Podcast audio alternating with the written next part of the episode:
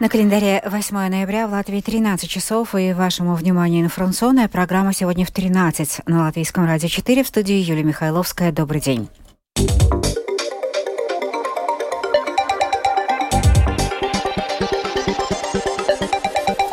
В этом выпуске рижские депутаты заморозят свои зарплаты, а социальных педагогов ждет повышение окладов.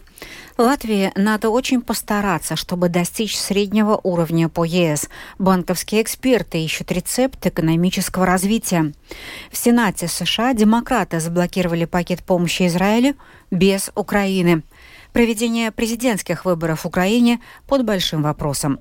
Теперь об этих и других событиях подробнее.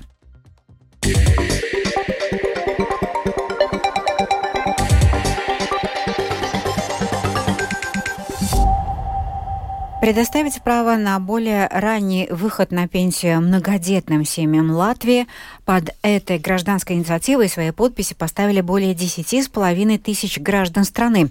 И сегодня ее рассматривала комиссия Сейма по социальным делам и трудовым вопросам. Предложение вызвало содержательные дебаты. Большинство депутатов комиссии согласны, что подобное решение должно быть принято, тогда как Министерство благосостояния считает, что оно будет демотивировать людей дольше оставаться на рынке труда. За заседанием следил мой коллега Михаил Николкин.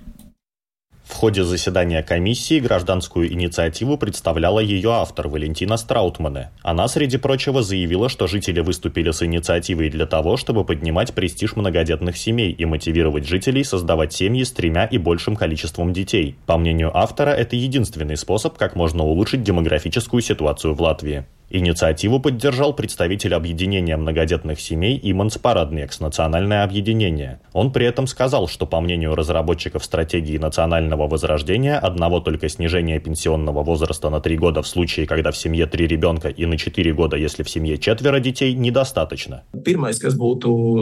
Первое, что нужно сделать, государство должно вносить такие социальные взносы в пенсионный капитал за период ухода за ребенком, какими бы они были, если бы родитель работал, или хотя бы в объеме объеме установленного государством минимума. Прирост пенсионного капитала должен зависеть от количества детей, потому что период, в который эти взносы не совершались в достаточном объеме, серьезно снижает объем этого капитала.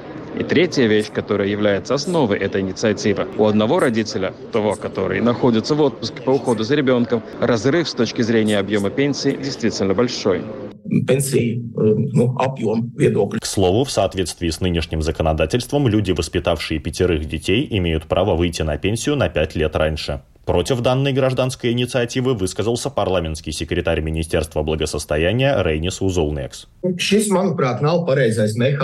Это, на мой взгляд, неправильный механизм, как поддерживать многодетные семьи, так как одна из целей, указанная в законе о пенсиях, заинтересовать работоспособных людей в том, чтобы они как можно дольше продолжали работать, и, следовательно, их пенсия была бы больше, как и их стаж.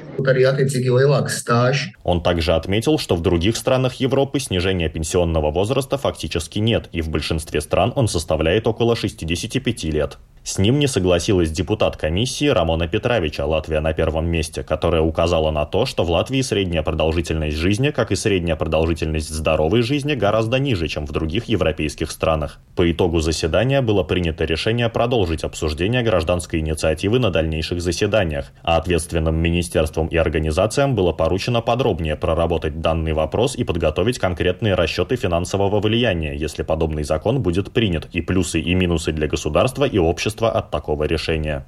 Михаил Никулкин, служба новостей Латвийского радио. Бюджет столицы на следующий год планируется утвердить 30 января 2024 года. Об этом сообщил сегодня на пресс-конференции мэр Риги Вилнес Керсис. По словам мэра, в бюджете Риги на следующий год будет предусмотрено замораживание зарплат депутатов. Керсис напомнил, что такое решение было принято при формировании новой коалиции и будет реализовано. Кирсес также сообщил, что в поправках к бюджету предусмотрено повышение заработной платы воспитателям дошкольных учреждений и вспомогательному персоналу. На эти цели будет выделено 2 миллиона 600 тысяч евро за счет средств, сэкономленных в результате падения цен на коммунальные услуги. Заработная плата будет повышена примерно у 2000 педагогов детсадов и тысячи вспомогательного персонала в школах, например, логопедов, социальных педагогов и других. В Риге проходит конференция Банка Латвии, на которой пойдет э, речь о рецептах экономического развития.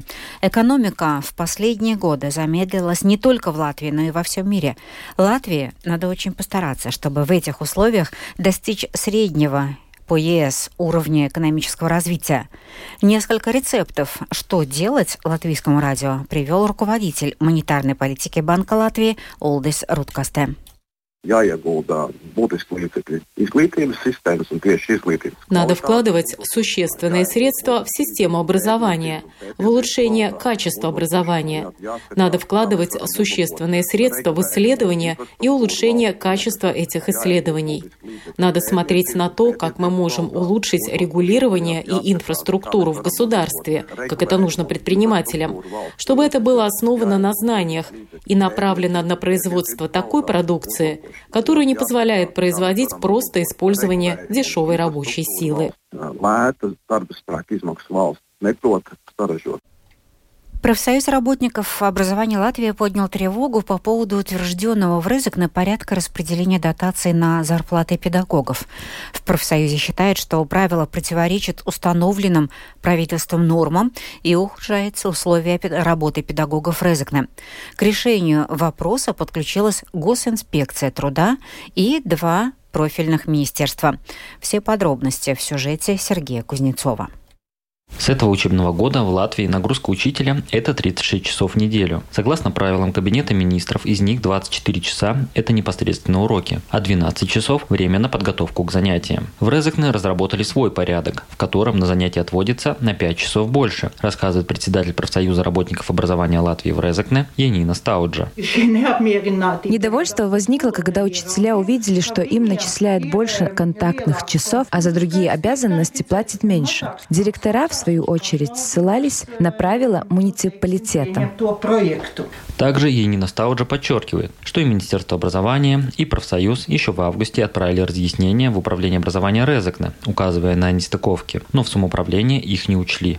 Нормативные акты нарушаются. Вопрос в том, почему существуют такие нормативные акты. Зачем тогда постановление Кабинета министров, если их не соблюдают? Не хватает взаимопонимания и взаимодействия. Все это можно обсудить судить, а не просто устанавливать, что будет так, а не так. būs tā, ne tā. В Резекне на ближайшем заседании Думы планируется скорректировать правила, убрав спорный пункт. Тем самым руководители образовательных учреждений смогут распределять нагрузку учителей, опираясь на постановление Кабинета министров. В других самоуправлениях также есть проблемы по обеспечению выполнения правил Министерства образования по желаемому распределению нагрузки. Это касается условия, что не меньше 30% от объема работы – это выполнение других обязанностей, объясняет руководитель управления образования Праильского края Андрей Загорский. Это условие с большими сложностями нам удалось выполнить только в одной школе, а именно в гимназии. В остальных же используем допускаемую в правилах Кабинета министров возможность, что стороны могут договориться. В результате учителя соглашаются, ведь нет смысла вести уроки, если нужно брать больше часов. Финансирование же в основном для небольших школ почти хватает, или же только для оплаты часов за уроки. По нашим расчетам, если говорить об уровне основной школы, то должно быть минимум 140 учеников в школе, чтобы все это было реализуемо. Для небольших же школ эта пропорция утопия. Сотрудники образования в Резекне признаются, что им не ясно, как формируется их зарплата, а также беспокоятся, что вопрос о распределении нагрузки до сих пор не решен. Как сообщают в профсоюзе, они планируют сотрудничество с Министерством образования, чтобы снизить пропорции между контактными часами и дополнительной работой, необходимой для подготовки к урокам. Сергей Кузнецов, Мада Робертоня, Латгальская студия Латвийского радио. В Риге в рамках одного из этапов строительства Рейл Балтика закончены дороги. Л1, Л2, ведущие из аэропорта и в аэропорт. Планируется, что это уменьшит пробки и время, проведенное водителями в пути. Водители уже периодически могли использовать новые дороги по отдельности, но теперь они будут функционировать как единая дорожная система. В аэропорт можно будет доехать по дороге Л1. Она начинается сразу за регулируемым перекрестком и ведет к терминалам и стоянкам П3 и П4. Из аэропорта в Ригу можно доехать по дороге Л2. Обе дороги двухполосные. В самом аэропорту Рига продолжается работа над созданием нового терминала. Уже объявлена закупка на строительство первой очереди. Он нужен, так как стратегия развития аэропорта Рига предусматривает, что к 2030 году воздушная гавань будет обслуживать по 9 миллионов пассажиров в год. Об этом рассказала председатель правления аэропорта Лайла Оденя терминалс, kuram nākamajā gadā svinēsim 50 gadus. Нынешний терминал, которому в будущем году исполнится 50 лет, был построен с расчетом на максимум 3 миллиона пассажиров в год. Но уже в 2019 году было 7 миллионов 800 тысяч пассажиров. Нам нужно наращивать мощности, чтобы мы могли обслуживать такое большое количество пассажиров. И создав новые площади или новый терминал, мы существенно, как минимум на 40% увеличим наши мощности mocību. Vismaz par 40% mūsu kapacitāti.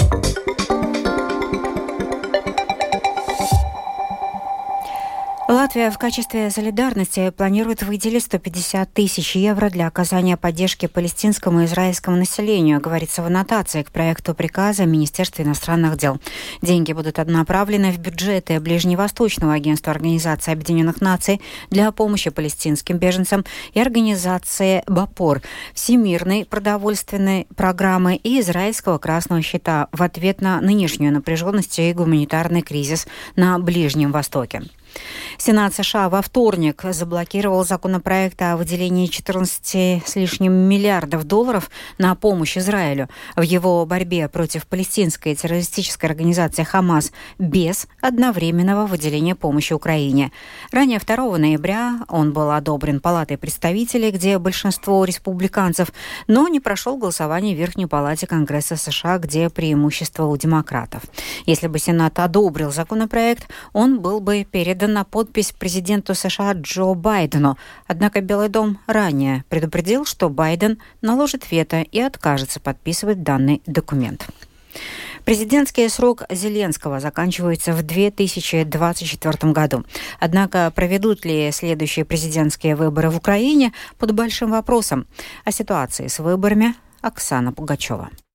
Центральная избирательная комиссия Украины пока не получала никакой информации о возможной подготовке к президентским выборам в марте 2024 года. Согласно Конституции Украины, выборы в стране во время военного положения не проводятся, но дискуссии продолжаются. Глава Верховной Рады Руслан Стефанчук назвал пять основных препятствий для проведения выборов в Украине в следующем году. Первое питание, как обеспечить правом на голосование наших військовослужбовців Первый вопрос – как обеспечить голосование наших военнослужащих. Второй вопрос – наши беженцы, которых сейчас более 7 миллионов. Третье – как организовать выборы на временно оккупированных территориях. Четвертый вопрос – финансирование. Каждая копейка сейчас идет на украинскую армию. И пятый вопрос – не дать возможность России использовать свободу слова для распространения своих нарративов. Для поширения своих нарративов. Стефанчук сообщил, что Украина сейчас обменивается опытом с парламентами других стран, чтобы понять, насколько возможно невозможно организовать выборы во время войны. При этом ни одна страна мира не проводила выборы во время полномасштабного вторжения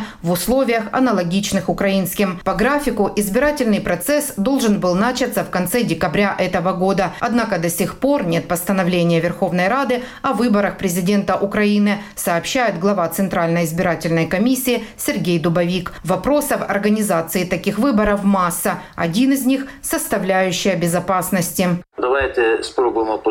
Давайте подумаем, каким образом наблюдатели будут находиться в окопах. Там должен быть мир и условия для проведения голосования. Закон о военном положении определяет, что во время его действия выборы не проводятся. Одновременно с этим, согласно Конституции, президент Украины выполняет свои полномочия до вступления в должность новоизбранного президента Украины. Таким образом, президент и парламент должны будут выполнять свои полномочия до следующих выборов. Оксана Пугачева, специальный украинский корреспондент службы новостей Латвийского радио. Оппозиционные партии Польши в общей сложности получили большинство депутатских мандатов по итогам недавних парламентских выборов. Однако формирование нового правительства Польши было поручено президентом действующему премьеру Матеуша Моровецкому.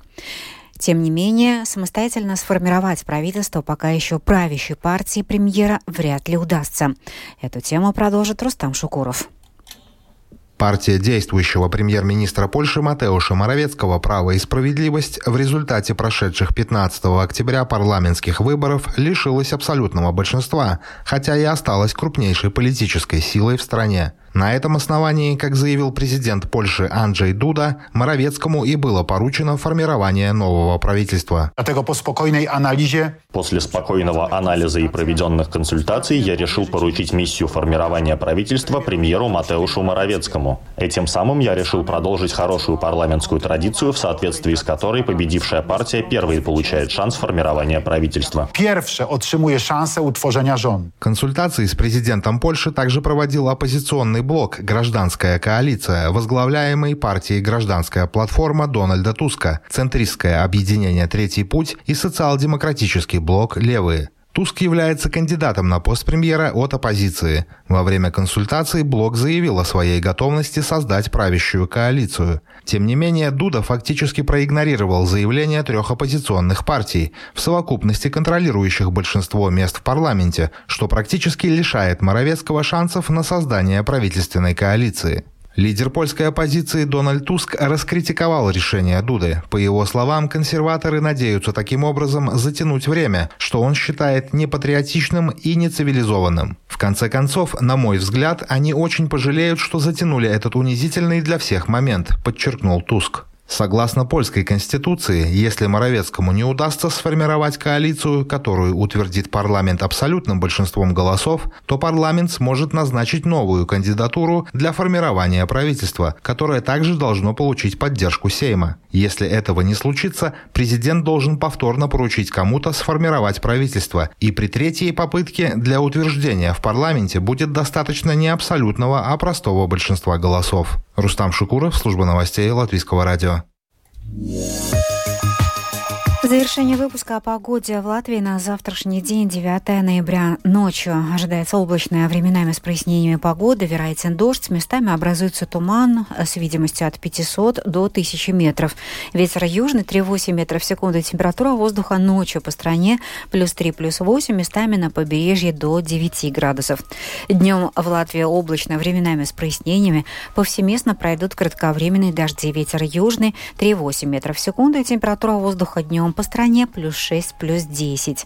В Риге будет облачно, временами с прояснениями. Ночью и в первой половине завтрашнего дня будет идти дождь. Ветер южный 3,7 метров в секунду. Температура воздуха в столице ночью плюс 5-6 градусов. Завтра днем до 9-10 градусов тепла. Медицинский тип погоды второй благоприятный. Это была программа «Сегодня в 13» 8 ноября. Продюсер выпуска Марина Ковалева провела Юлия Михайловская. В Латвии 13 часов и 18 минут. yeah.